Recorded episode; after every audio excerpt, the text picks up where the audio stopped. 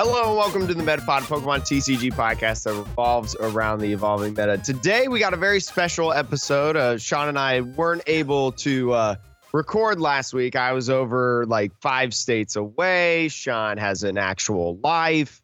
You know, the, the We all have busy, actual busy lives. happens. What? We all have actual life. I just have I have job too, and I'm just you like, have like a, you have like an adult official life. But yeah. we've got a lot of great stuff for you today. We are going on part two of what I call dubbed on YouTube the rising stars of the online era. First, we talked to to different content creators like Shay from the Slowpoke Well and Pumpkin Amy. Um, but now we are going into the online TOs. This is an instrumental part that has been incredible to see in the last like year and a half. We have wonderful people in here. We have Connor and Neil with us today. Limitless Connor and Neil Pie, or you may know Connor as Doomsday. That's another alias that they run. But uh friends, introduce yourselves. Let's go Limitless Connor first introducing ourselves. Yeah, so I'm Connor. Um, I am the Limitless Stream coordinator, um, basically. uh, behind the scenes running the streams for Limitless. Um, I also now run streams for um, a company who sell TCG products in Europe as well. So it's actually a full time job now, which is super cool. Um, but yeah, run streams, do terribly at tournaments. basically me. Hey, you know what? I I help run a podcast about the Pokemon trading card game, but how many online finishes in the top eight do I have? I'll tell you that right now. But congratulations on your full time job, by the way. Yeah, it's super cool. Uh, keeps me surprisingly busy. There's a lot more work involved when you actually have to do it all day, every day, but it's good. Yeah. Uh, and Neil, do you want to introduce yourself? Okay, yeah. So most people uh, that have heard of me would probably know me as the lead organizer of the Sunday Open, uh, which I ran for well over a year now. Um, uh, I also was one of the lead organisers on POG 2020, uh, and I'm an in real life organizer and judge. I know you best from your from your you literally run the best giveaways on Twitter. Uh, the busted I- giveaways too. Yeah, that's that's a new thing that that that I find funny, so I keep doing it. That's that's the only the only thing behind that. I think I found some. I, am sad I didn't win the ripped card. I I really I actually really wanted that. That was a Saturday. genuine ripped card as well. I'd, I'd had it sat on my desk for ages, and I was looking at it, and I saw all these people going, "Hey, I'm going to give away shiny Crobats and shiny Dragapults," and I was like, "Do you know what? Someone needs to win a ripped Farfetch that I found on a table 18 months ago. Yeah, let's have that." And uh, yeah, six people joined, and uh, it was a huge, a huge success in my book. It, it's funny, it's trendy, and that's kind of like that's kind of like the epitome though of like both of you in the scene. It's just like having that sort of impact. You know, like although it was six people, you know, like so many people saw, you know, that giveaway, and so many people had good laughs because that's like the trendy thing to do now is with these online cards, just giving stuff away and. And you know what? You also have given away many opportunities for my Sean. Sean's run tournaments in there. Speaking of, actually, I'm gonna deviate. Wow, I'm going way, I'm going way off the rail today. But Sean, you put I saw the first Digimon tournament on Play Limitless. uh huh. I the hacked the website. No, no. Uh, so Connor actually reached out to me. Well, I mean, like you, you, like you're the or, Yes. you're the organizer for it. But like, it was the Digimon is on Play Limitless now. Yes, I know this is a Pokemon pod, but yeah, Connor reached out because I think Connor also know Connor is also a Digimon person. He has been Very much so. into the world of Digimon, like myself, and um, yeah, I, I, he, he obviously knows that I like Digimon, and it's like, oh, um, a Pokemon person who's familiar with our platform has used it before and also plays Digimon. That's a very the Venn diagram there is very small. So uh, I was uh, fortunate enough uh, to get the opportunity to test it out, and hopefully after next Wednesday, I mean, I I'm not expecting any uh, issues.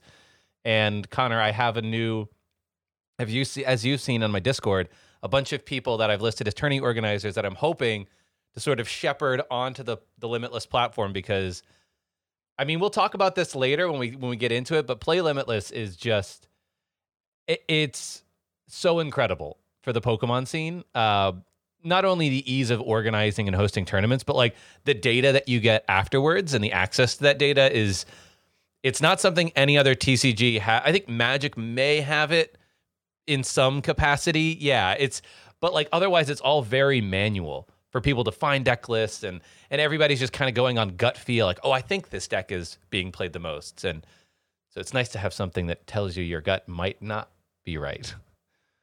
So, yeah, very exciting. Uh, but Please I guess don't break it. Yeah. Please don't break the website. I. I don't think we'll break. It's only 32 players, so I think you can you can manage 32 for the first one.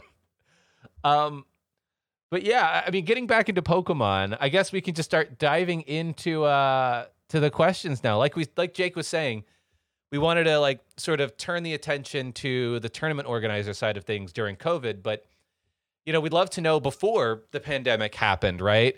I think, you know, for Pumpkin Amy, I think that she was a judge, I believe it was, in her locals, uh, but was not a content creator. Um, so, but Shay was a content creator and player for a long time. For both of you, uh, we'll start with Neil. You know, what was your involvement in the community like uh, before the pandemic? Uh, just to, just to give people context as to how it changed. Yeah, so um, before everything went down, I was I was running uh, two leagues, two local leagues, one in a in a hobby club and one in a, a gaming shop, uh, and very much concentrated on the local scene. I would get involved on Twitter with a lot of Pokemon players, just mucking about and making stupid comments and sharing bad deck lists and that sort of thing, playing very bad decks to regionals, doing really badly, the usual run of the mill kind of thing. Um, but then as the as the pandemic started to hit last year, um, there was a lot of talk about we needed to to shut things down. Uh, and before we did, I'd already been running. I think prior to probably 2019, I I organised some online tournaments just through local friends on Twitter with about 14, 18 players through a Discord server. Um, like Thursday nights or something. But as we shut our league, it was my Sunday league, we shut down and it was like, well, what am I going to do on a Sunday now? So immediately that Sunday, I, I got out on Twitter and was like, does anyone want to play in an online tournament? See what happens.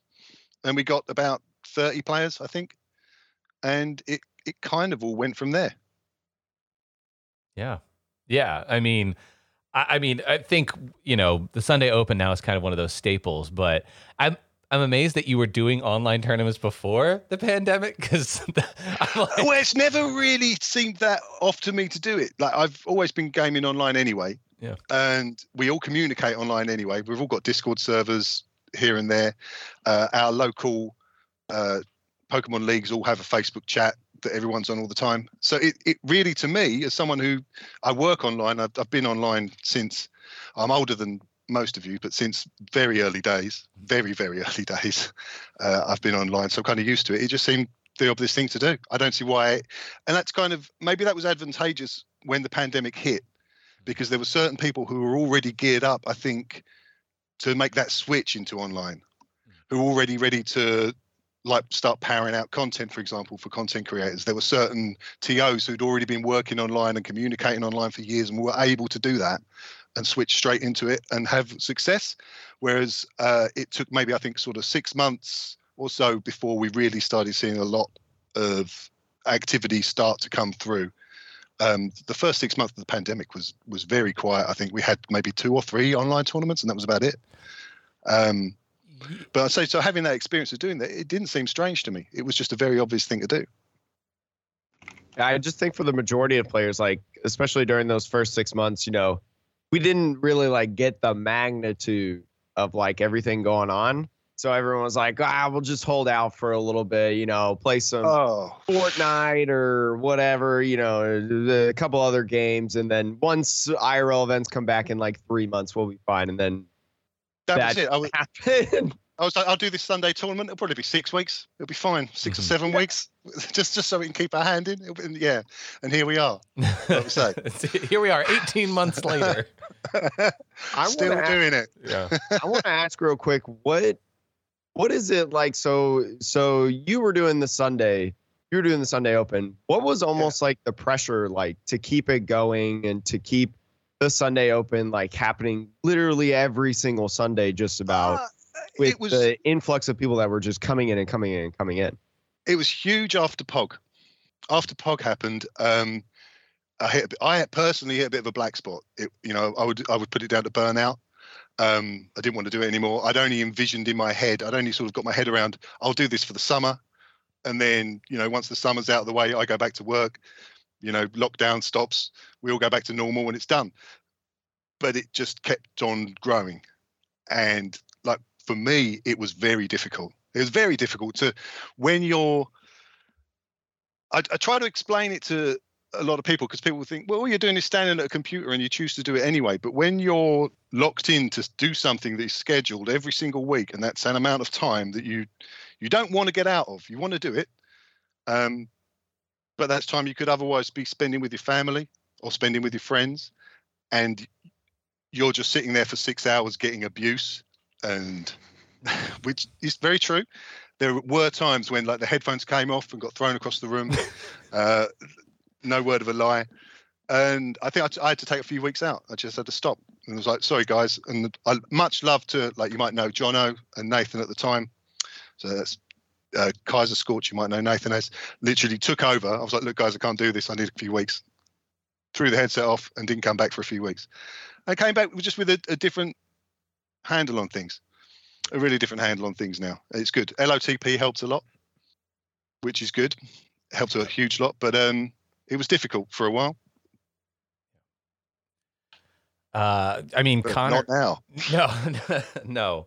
Uh, Connor, for you, I guess, like, yeah, like you said you were running the stream stuff. I don't know if we said this on the pod or we chatted about this, but running the stream stuff for Limitless, uh, was that your life sort of before pandemic as well? Uh, yeah. So um, before that, I got involved with Limitless uh, just before Sindelfingen regionals. Like it's the only expanded regional we had in forever. Um, and I joined as a caster. Um, then David Hochman, who was the stream guy, was in charge of the stream when I got there. Um, and basically, I, they were bringing in new casters because he was moving to Japan for a bit. Um, and they needed someone to help cover. Uh, I was brought in. They were they were kind enough to ask me to join and kind of keep going with them, which was great. Um, and then yeah, kind of built up and built up more and more stream knowledge. I'm tech orientated anyway. Um, I, I I worked in the sciences, so it's something I was familiar with. So it was kind of fine. Um, but then just before the pandemic, uh, we kind of got uh, we well we got invited to do a, a series. So Limitless is the stream site. So the Limitless is like the players, right? We have our team. Um, then we have the website. Then we now have the LOTP. And there's the stream. We're, we're all over the place. but um, our players got invited to take part in an invitational with Brave Birds, one of the teams from Mexico, um, with the plan of streaming it. But obviously, they're in Mexico. So we had to do all the games via Discord and work out basically how to efficiently stream um, gameplay from you know remotely. Um, and in our cases, we also had it with two sets of hand cams. So we had the the hand cam from Mexico and from the Limitless player at the same time. So we kind of got a head start on the streaming side just before. Um, I think that was like February um, which then meant that when we got overly ambitious and tried to do uh, the Limitless Online Series 1, um, I still have flashbacks to those sound notifications for judge calls. um, yeah, that was that was pretty that was terrifying. Um, but when we got into that, it meant we were set up to do the streams, right? Like we'd sort of got our head around it because from our perspective, if we wanted to do the event, we wanted to make sure we could stream it because that's what we're known for. It meant that we kept the channels up and running and kind of kept them relevant and not just mothball them for the year. So yeah, that was that was that. And also just before the pandemic, uh, me and Robin had been doing our own podcast that since got abandoned, um, which is the only other particular involvement I had with the community at the time. Yeah. But then obviously you, you know, have been working with them throughout the pandemic on um, all of the streams. I think the Limitless Online series is one that you mentioned. Um, I guess for I wonder how many listeners started playing after the pandemic and after the Limitless Online Series, but like a quick one, rundown of what that was. Because I know that was it was a big event for the community, especially at the time. Okay. Could be summarized as a mess. Um, so we ran that on Battlefy, um, and basically, it, the long and short was Battlefy is not designed for Swiss tournaments with deck lists. Like neither is Smash, to be honest. They're just not designed for this kind of game. They're designed for fighting games. Um, but on, uh, but halfway through, literally, we were still trying to run the event. Uh, we got a message from a rep from Smash GG going, "Hey, uh, want some help?" so we were like, "Yes, we'll try that again in two weeks. Thank you. We'll talk to you." So Smash GG reached out, gave us a load of help, gave us some dev time and stuff like that to get it up and running. And then we ran a series of four tournaments, uh, one about is about one a month uh, ish, or like one every couple of weeks. I think we might ended up doing uh, for the qualifiers, and then it was the finals. We had to get over a certain number of points. Um, so that was the series. We do actually hold the record for I think the second largest official or like Pokemon tournament ever Oh, is actually is actually the fourth qualifier. Or it's like second or third. So they were like we had like thirteen hundred people um, for for the fourth qualifier, which the i so the idea came about because we were complaining that we had no tournaments to play. And me and Philip, I think it was me. Basically, the conversation went, "We could just run one. How hard could it be?" Those are famous last words. Yeah. Um, and that was legitimately all it took to convince everyone. Was we just went, "We could probably run our own, right?" And then we did. So, uh, yeah, that was the that was the first like major major online event. Then Mhm. Pog happens August of last year, right? 'Cause, Yes. uh, August. it was like a I was, replacement uh, for Worlds, basically. Yeah, um, where I was part of the stream team for that um, event. But yeah, uh, the Limitless Online Series one was ambitious. Yes, It was interesting because the first one, like the first one was tried twice, right? Yes, It was on it was on like Battlefy at first or Smash. Um, One of those at two. first, then Smash. um, basically, we broke the website. Yeah. I remember that 'cause I was playing in it and I went I went like 01 or 02 in the beginning and then you're like, "Oh, never mind. We're we're starting over." And I was like, "Yes, maybe I got a chance. Maybe I got Well, a chance." Yeah, so the way that ended up playing out it t- is obviously anyone can sign up on Smash or Battlefy, right, to run events. However, if you think your event's going to be over a certain size, you should probably tell them because they'll put you from the baby server to the big server. Mhm. Now, the thing is, we didn't have a clue what our attendance was going to be. So none of us really thought we thought we'd get like hundred people, which would be fine on on one of those things. Then we got to like several hundred, and we were going, oh. At which point it was a bit late to try and get hold of anyone to kind of go, can we can we maybe move to a big server, please? I just remember like especially during that time like I don't think Maddie was doing chill at that time, so I don't think it was existent. I think Neil Pie you were doing the Neil Pie Open, but it the Sunday Open, but it was just it was brand new and then I think maybe Ethan Hegster had been doing like their first couple events which had been like 20 30 people at most. So like you try I mean Connor was talking about the like the influx of 1300 people just coming out of nowhere. I remember I was doing Pokemon TCG videos like all the time and recapping analysis and tournaments and stuff. And that was just mind boggling to me to all of a sudden like 1300 people expressed interest in these, in these online events. I don't think necessarily though that it, it you could say it, it came out of nowhere because it wasn't. It, I think the first one I don't know the numbers. Maybe Connor will correct me, but I think the first one was close to a thousand, so it was big. Mm. But hitting that thirteen hundred, it was a, like the final qualifier. So we'd been running for a while, and people were, were looking forward to it, and there'd been a lot of coverage on it, and online was really starting to kick off at that point. I think. I mean, Limitless, Connor, Limitless was already like an organization, as you were mentioning before the pandemic, you know, like any results information of like regionals or SPs or like anything Pokemon trading card game related that was bigger than like a, a cup or something, like the information was already there. So the evolution going into online tourneys. What it, what has been the biggest part of that evolution of Limitless? I mean, to be honest, outside of Robin being a wizard, uh, not like the rest of the Limitless team, like we've just been doing our own thing, and then Robin's just over there fixing the world's problems one website at a time.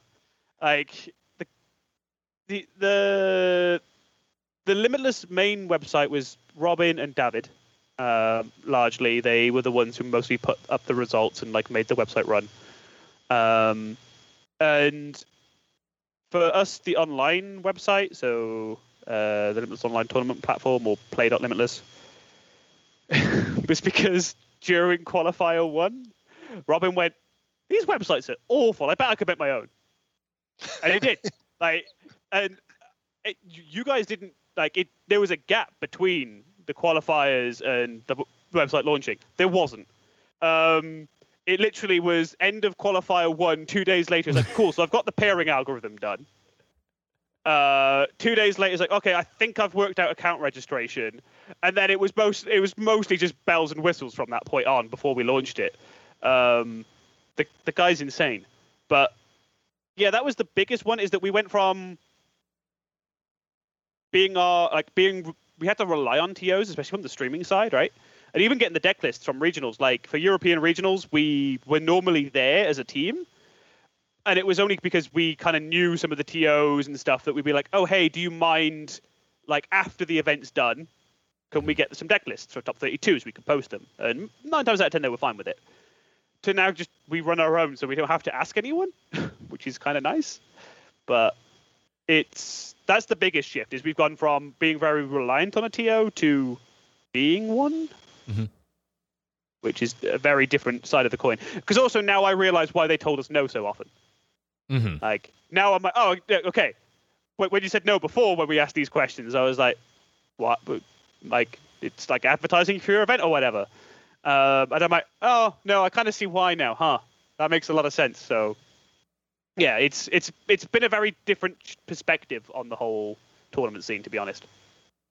and just like the wealth of information i mean i can go i can go on play limitless now every day and find a new deck you know whereas like before i i could only get a deck like every month or something you know net decking is a huge thing for me personally because i'm a trash deck builder. Everything that i make goes 03 drop. But you know having having the accessibility to try out new ideas to see what people are doing you know trends especially the meta game like i don't think the like the meta game tab specifically was like as what it detailed almost as like what it what it was before play limitless like when you're looking at results and things like that and that like that part to me is specifically is just astounding Mhm. i just tip my hat off real quick Well, so so that's like that was why the Limitless TCG website was existed in the first place, right? Was to collect these things so you could see how formats developed, right? Like you'd see, I, I used to love doing this. If you'd go in to see like a regional in the US one week, and then you could see the counter picks crop up at the next one, right? Mhm. And you could see that people had like not just or like changed card inclusions because of the presence of this other deck. So it was it, that was always fascinating. But for me, I I also play Hearthstone. Um, and Hearthstone has a website which does this in real time because they're an online platform uh, called HS Replay, which is just mind blowing. Like it, you go on, you go, I would like to play this type of deck, and I and you just and then they just a list, and it's literally updated in real time. And I was like, well, okay, we can't quite do that because we don't have access to the PTCGO like data to be able to do that, but why couldn't we basically do the same thing via, you know, just have the tournaments on a place where we do have the data? Uh, the API is like available. You just have to ask Robin, and he'll give it to you. I know it was Dino Data. I, I forget what they rebranded to. Trainer, Trainer Hill. Hill now. Yeah, um, has it, and other people have asked for the co- like for the access code. Like, it's all there. Basically, as a big old file that you can pull, and you can do round by round analysis or like deck by deck. It's it's actually really interesting, um, because it lets the format develop quite quickly, which is also a downside from my perspective. Right? Um, we've always had people complain that formats get stale, but that was when we had like two regionals a month and an IC every three. Now you're playing three regionals a week effectively in scale, right? Like there are three biggish tournaments a week. You're gonna solve and work out what the best decks are, and then you're gonna play them into the ground, and then you're gonna get bored. And I honestly think that is a huge contributing factor to people kind of being bored with the game. What seems like so much quicker. I I know they've always been like it's always been like this, but you get player burnout as you do with TO, TO burnout, right? Of people just play too much because it's so easy to sign up and play a tournament every night of the week that they forget maybe they shouldn't. Maybe think they that- can just take a break. I think that's a huge thing as well. That since one of the one of the main changes we've had since going to online is is like you say the availability of tournaments and the amount of of games people can play over the course of a week or a month, and you know the amount of cards people can draw and the amount of decisions people can make. I think that while it's it does feed into burnout, feeds into a bit of negativity and people not liking the format. I think it's also made a lot of players a lot better, a lot more quickly than they would have done in real life play. Maybe if they were playing at league once a week and then traveling to a cup at the weekend and then maybe a regional every couple of months, uh, we've seen a lot of players really come and rise up and become notable during during the online scene, just because they're the sort of player who's been able to play five, six, seven, eight tournaments a week and get all of that wealth of experience in a very short amount of time.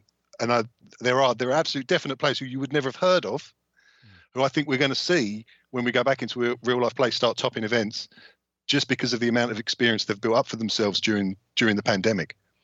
Well, that was actually a huge factor, and and the thing that I'd like to see continue when things go back to normal with like the in-person events is we had winners for the Limitless Online series and players who were juniors, but from countries that basically have no organized play, mm. right? Like Yeah, or the, the, like they have basically no way of taking part properly and they're going to win these thousand people events. Like that's insane. And it's also not everyone has the the financial means to travel to a regional or an ic but 90% of people pro- well everyone listening to the podcast has a device probably capable of playing ptcgo in some way right? Which means you can play. That's it. Like that's the only requirement. Can you run PTGO? Cool, you can play, and that I love. Like the, it's so much easier for people to get into competitive play now because you're now not having to commit to drive or fly to a major tournament. You can just do it in your pajamas in your living room. yeah, it's huge as well. I, I remember the first the first time we had a junior win the Sunday Open. Just blew my mind. Like we had a, a few seniors winning it, uh, and then we had a junior win it, and now there are a couple of juniors that are consistently, you know, making top cut in several hundred player events, and these are like nine year old kids, ten year old kids. It's like that's crazy, right? But then they're going to go back to organized play, and sorry, sorry, out you go. You're not allowed to play anymore, right? Yeah, it's little Timmy. I'm sorry. You you don't you can't buy the five hundred dollar ticket to go to uh LA or whatever to go play in a regional. Yeah. I mean, I will be interested to see if the parents, if they see the success that their kids have had, are like, okay, I guess we'll take little Timmy to regional X or regional Y. Uh, they, these also might be the kids who are already, because there is that like small group, I think, of juniors who are very well supported by their parents. And those are the I- ones that I can. think- If any parent is letting their kids sit around playing Pokemon online for as 10 long hours. as some of these players are sitting around playing Pokemon online for, they're pretty supportive. Yeah, they're Yeah, pretty- like some of these some of these tournaments are long. Oh my god. like- and in the At small eight- I- hours too, right? If you're in Chile and you're playing in a tournament in like a European tournament, you're up till four in the morning, like to play in Pog. And in some of the limitless qualifiers, these kids are there, they're for long hours. It's crazy. Yeah, that was that was a thing we tried to do with the limitless qualifiers. Is we tried to do different start times to Mhm. like spread them out around the world. Yeah. Um, turns out if the staff are all European, that just means we're really grumpy.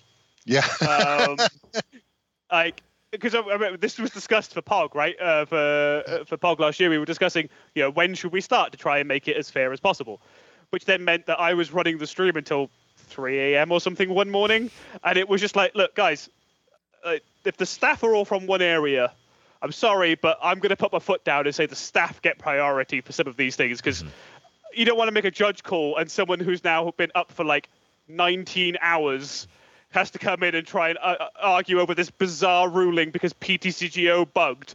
Because my answer will be, I don't care, go away.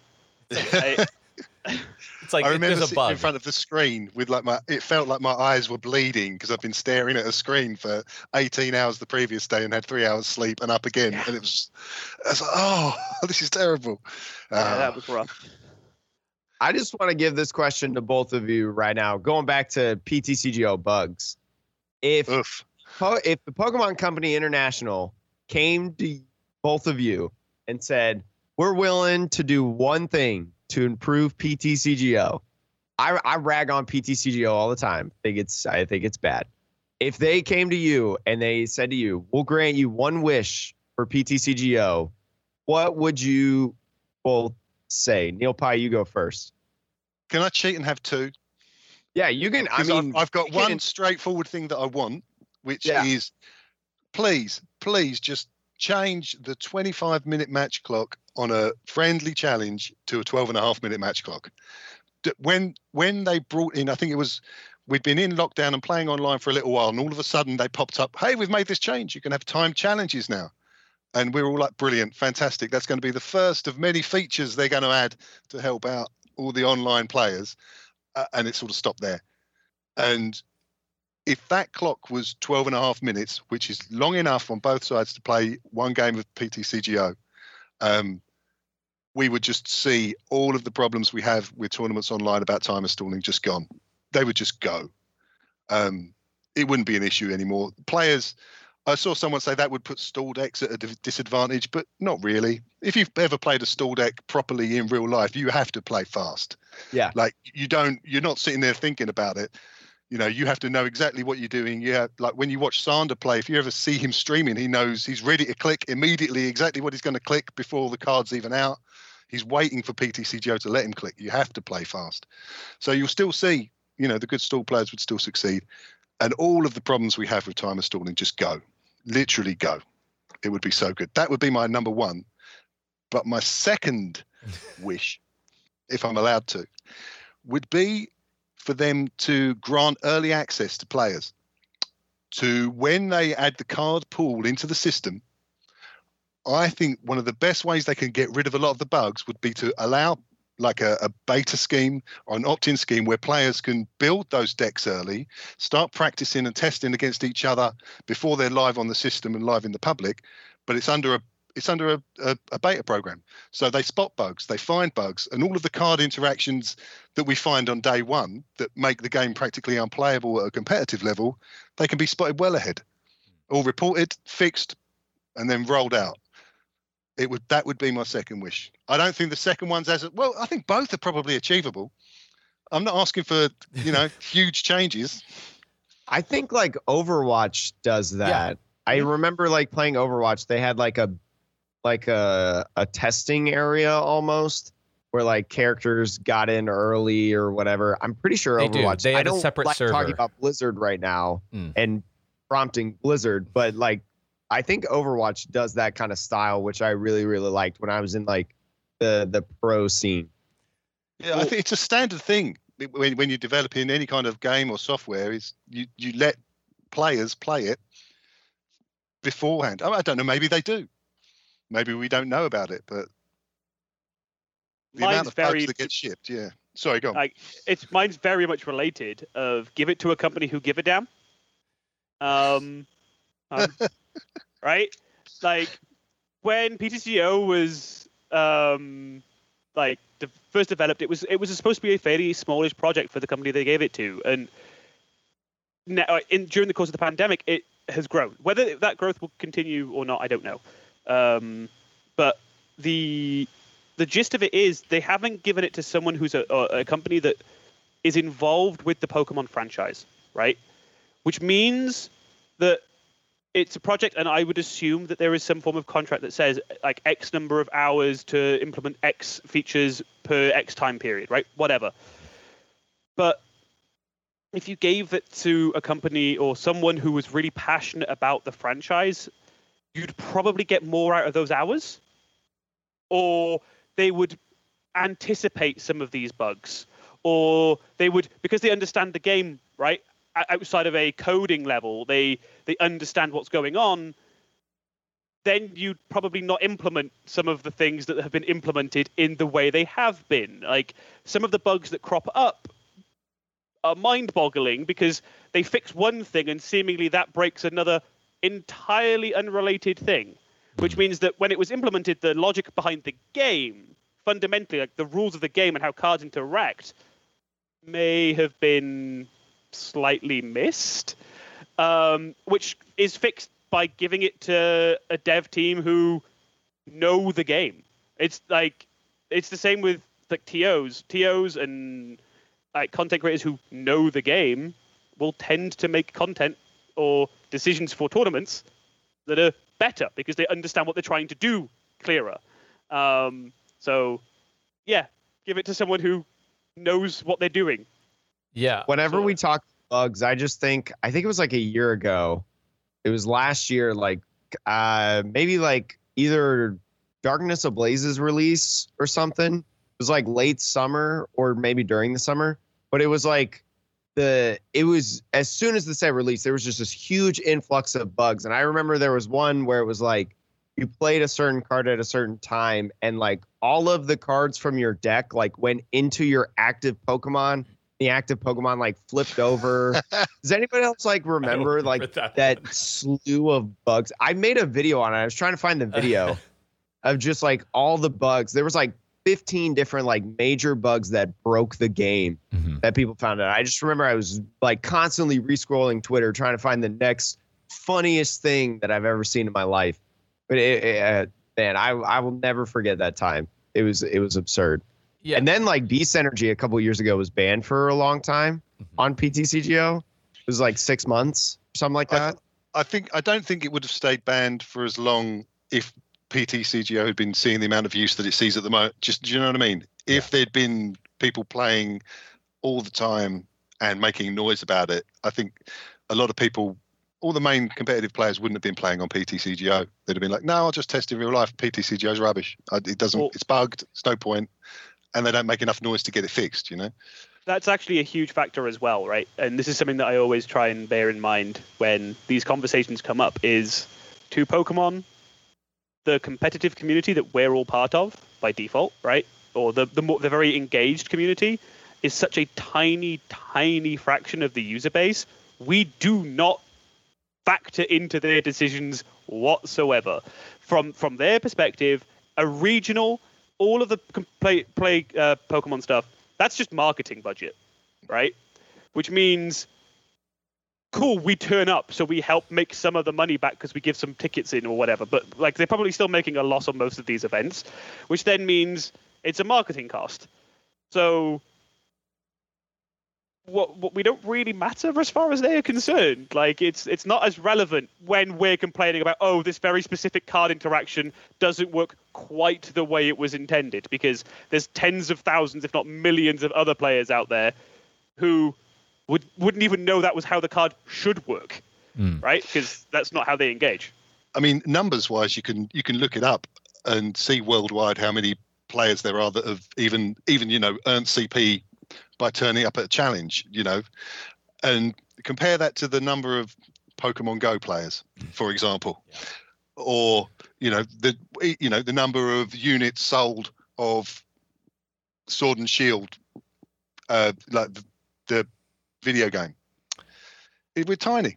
We're Yeah. tiny. We don't being able to acknowledge that is fine but a lot of a lot of people get a i think you know they, they get a think we're a little bit more important than we actually are in the grand scheme of things and it's not to say we, we shouldn't you know want things to be better but yeah in terms of thinking as everything is a business and as you say a regional the world championships the cp grind it's a marketing effort Mhm. for the pokemon company yeah that's what it is.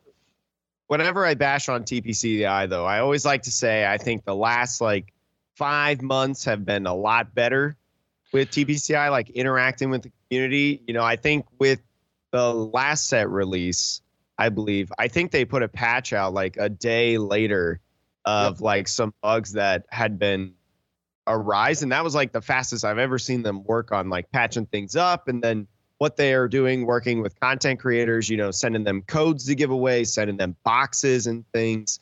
Yeah, Um, it's huge. I, I, It's I good. applaud them for that. You know, it's good. that. I love I love going online and seeing other TOs holding you know boxes full of the latest product while I stand at my desk and drum my fingers empty-handed. That's great. I think I want No, to. that's not saying anything. It's wonderful. has uh has TPCI maybe not necessarily YouTube, but just like have you heard TPCI like reaching out to like different TOs? Like Uh, the only one I've heard of would be uh, I know Maddie from Chill Mhm. uh, was granted some product, but he's also a pretty big content creator, right? He's got uh, quite a decent YouTube following as well.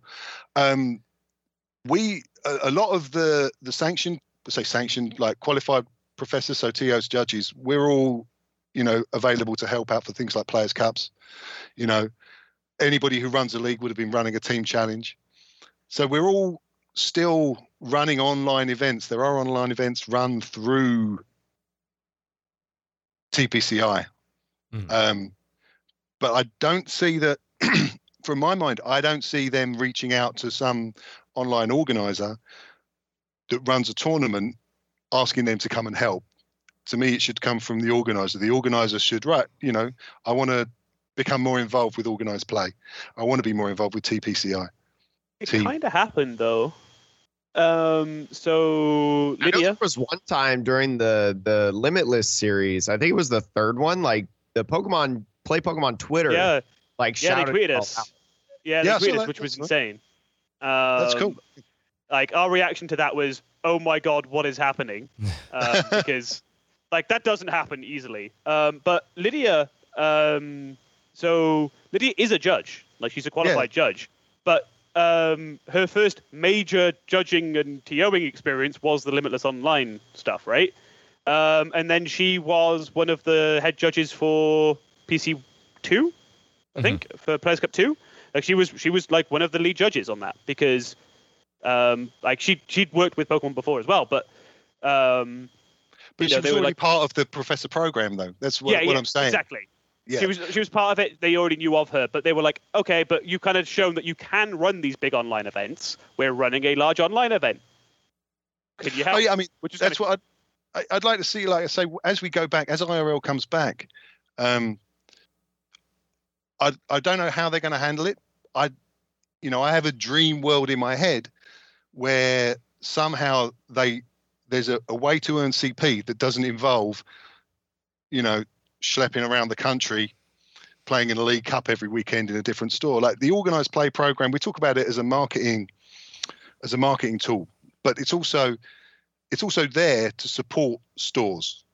So, um, like uh, as an organizer, I've run leagues like a hobby league, which is not based in the shop, and a league which is based in the shop. Now, if you're not based in the shop, you can't have league challenges, you can't have league cups, and the the justification behind that is because those are to, to support the stores, um, which is perfectly fine and viable. Personally, I question whether the best support for a store is captured by having 30 grinders turn up once, you know, once, Once every month. three months. Yeah. Uh, and then descend on the store, you know, with packed lunches and then leave and never come back. And then the week later at league, you've got, you know, five people, four people, three people. I'd like to see, I think the team challenge was fantastic. I, I know it, it got a lot of bad press on Twitter. Uh, it wasn't necessarily handled well by by by the uh, the TOs running it. I don't know. My experience was great. It got our locals back to playing. Our locals weren't really into playing in all the online tournaments. Um, I think probably because the standard is actually quite high. It's a lot higher than most uh, players who aren't playing online would necessarily recognise. I think there's a very high standard of play online. Our locals would turn up, enter a tournament, go 03 drop every time. Getting them actually as a community playing together, testing against each other, playing against another store, I thought it was great. And it really helped build a community around the players attached to the store. And uh, increased rivalries between a store and a neighbouring store, and it, it helped to build that local sense of community again.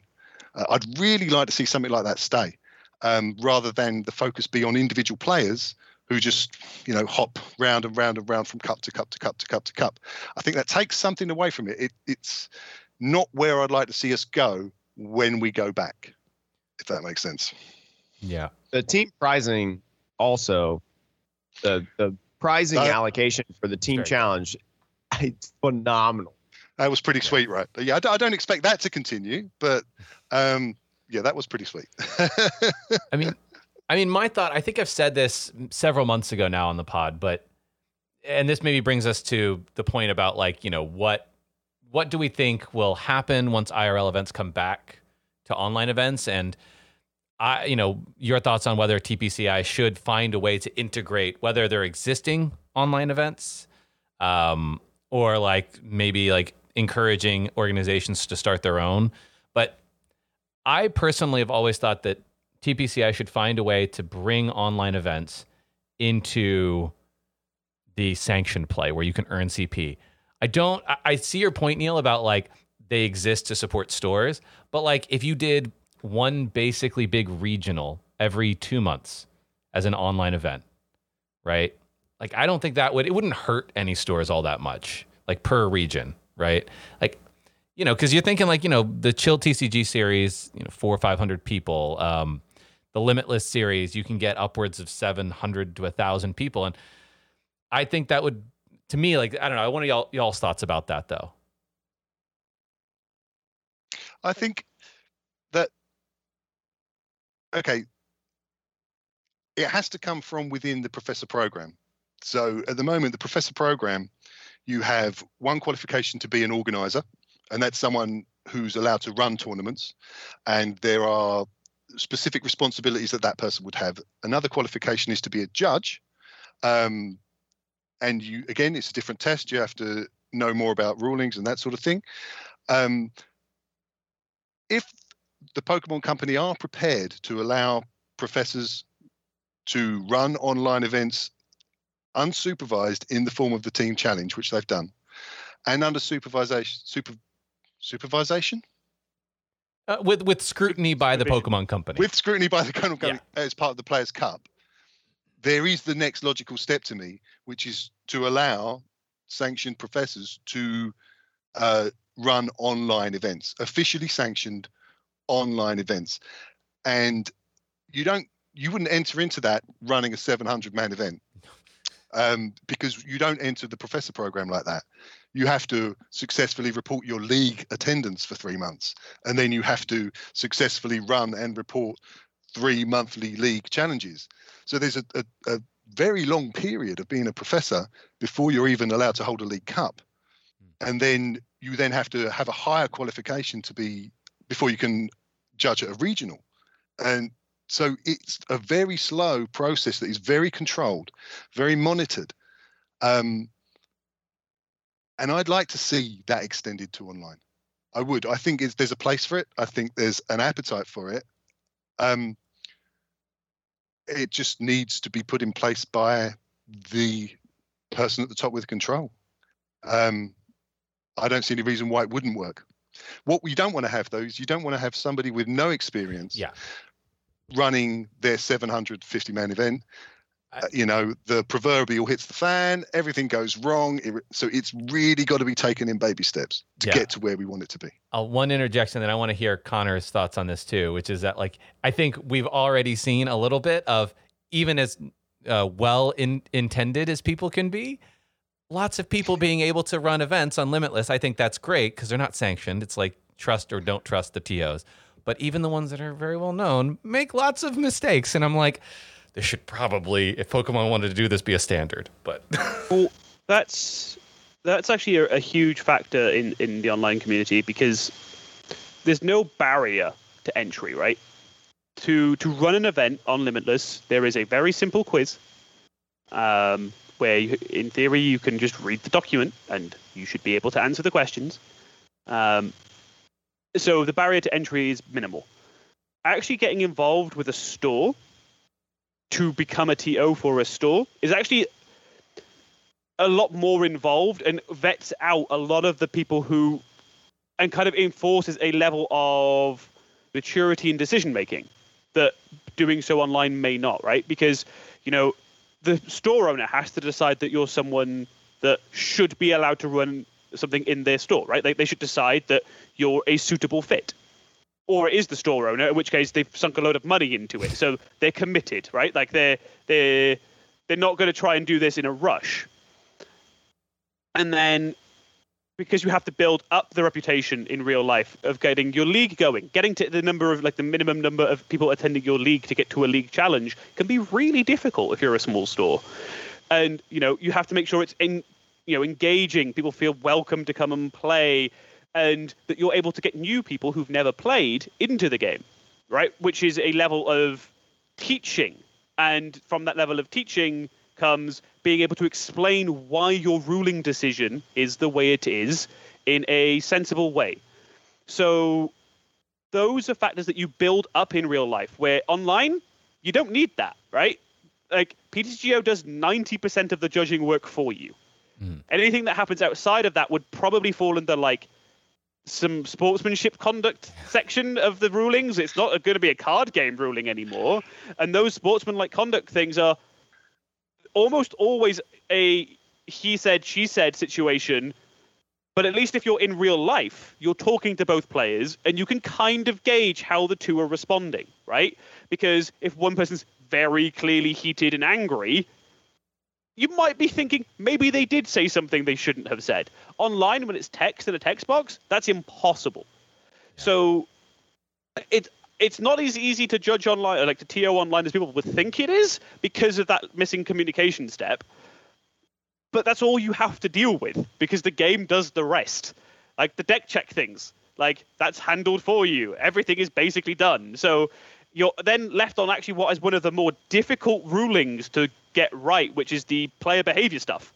And that's also where a lot of controversy can come from because what one person might see as inappropriate and um, and, and, too far could be a joke between friends that was misconstrued, right? Coochie yeah. Baby Five Thousand. That's yeah, what I was thinking, but I didn't want to say it. No, exactly right, and it's it's one of those things where you know you can't tell intent in those situations. So it's a joke between friends that gets out of hand, right? Mm-hmm. Sort of thing. And you know, we had, but we had a case of that in a real life regional too. Um, uh, one of the regionals in Sweden a couple of years ago, uh, two friends were playing each other. One of them, at the end of the game, jokingly showed him the bird, which was seen by and a judge. Were, uh, by a judge, and they were then you know, give, given the appropriate penalty, and they then lost that, which then meant they were out. And it was like, but you know, in I'm, i might be slightly misremembering, but like that was basically the gist of it. And it's like those rulings are the like the very difficult ones to get right. Mm-hmm. A card game ruling is like how two cards interact. There is a right and a wrong. With people, not so straightforward.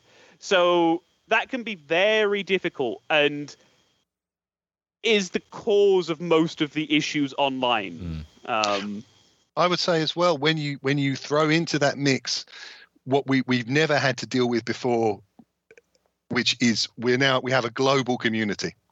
So we have Japanese players playing, we have players from Chile, we have players from the States, we have, you know, someone from Basildon down the road here. We have uh, communities online that have in jokes. They have uh, silently agreed upon standards of behaviour that maybe people outside that circle don't know or understand. Uh, we have people coming from other online games where the standard of behavior and the way you speak to each other is absolutely terrible, but that's just accepted as being okay. And they, they might come to our game, say something which would be considered extremely mild, and wonder what the problem is. Yeah, you know, there's and being able to run a tournament is about being able to communicate with all those different types of player and being able to get them all on the same page as quickly as possible. Um, I'm not maybe I come under a bit of fire for for being a bit more lenient than I should be. I'm always very much everybody gets a second chance. If you come in, you do something wrong, we'll talk to you about it. We'll explain why what you did was incorrect. We'll make you apologize, but you're always welcome to come back. Second time you do it, well, you just don't care. Sorry. But it's I would rather with things like player behavior and and the problems we see there, I would rather be eliminating the behavior than eliminating the players. Mm. And that's a, a very big thing for me. Uh, it's an easy fix to eliminate the players, but it doesn't get rid of the problem. Mhm. Um, you want to eliminate the behavior and educate everybody so that they know what's going on. Then the problem goes away long term. Yeah.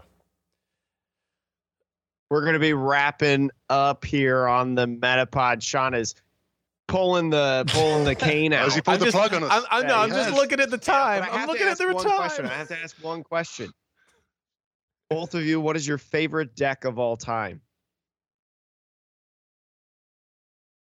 Uh, mine is going to be Dragapult VMAX uh, Oh, from very- from Rebel Clash last year, purely because it was the deck that I did fairly well with in PC one, and like that's the only time that's ever happened. So I was like, I'll take it. That's got to be my favorite now.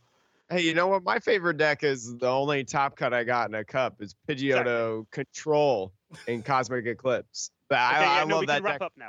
We can wrap up. just, just now now I'm grabbing the stick and I'm just pulling Jake away after saying con- Pidgeotto control. Like Jake, shut up That's about that deck. You No, Jake, it honestly, I've, if it's my favourite deck would be, uh, did you ever play Rhyperior Mill in some lot with Meganium and the Charizard GX with a super boost, which you then drop on it and mill for 10 on the last turn of the game to win?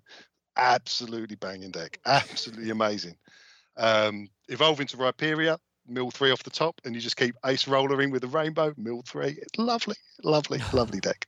Well, is we need to bring that back in the retro events going on. Like we we need we need to try that. No, I'm zipped. I'm not saying anything else. Done. No.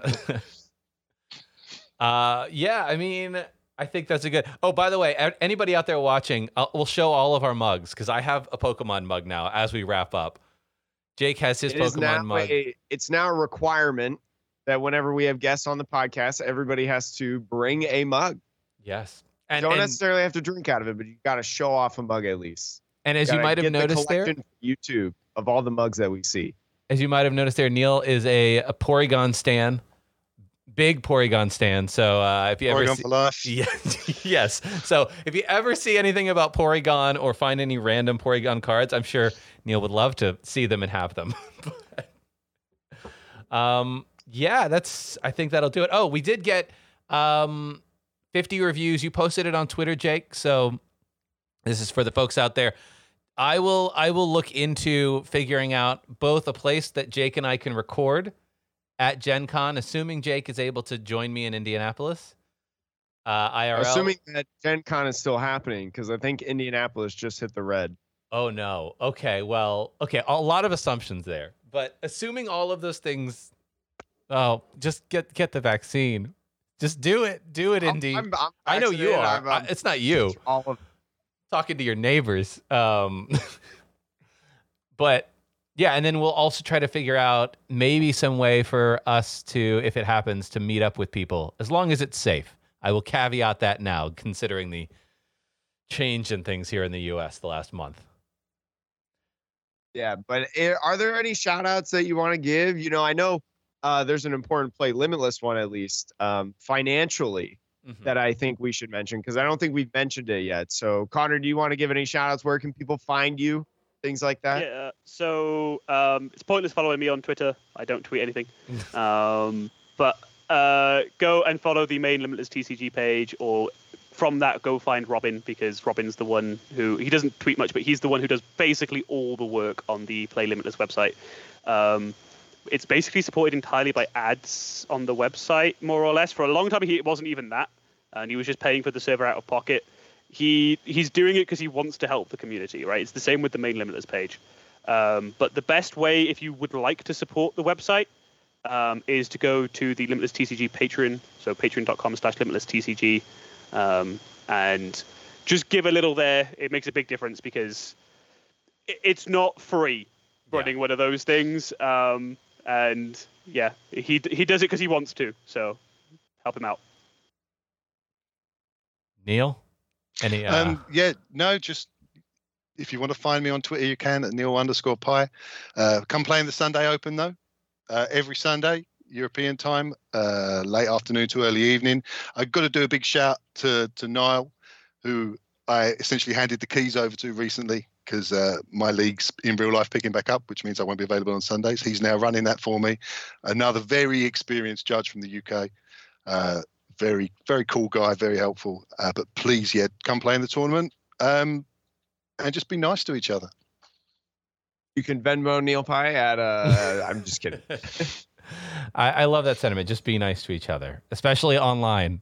It's a great way to wrap it up. Just, just, But just thank be you kind. again for joining us on this week of the Metapod. I love that we're featuring these people that have and how like how talk about kind of how the online game has changed in all these different aspects. You know, TOs, content creators. Soon we'll be talking to players and just all of these people. So thank you again so much for joining us on this week's Metapod podcast, the podcast that revolves around the evolving meta. Sean, do you have any final Nope, thoughts? I didn't, nope. I didn't ask you for your opinion. Pika, pika, pika, pika, pika. Goodbye.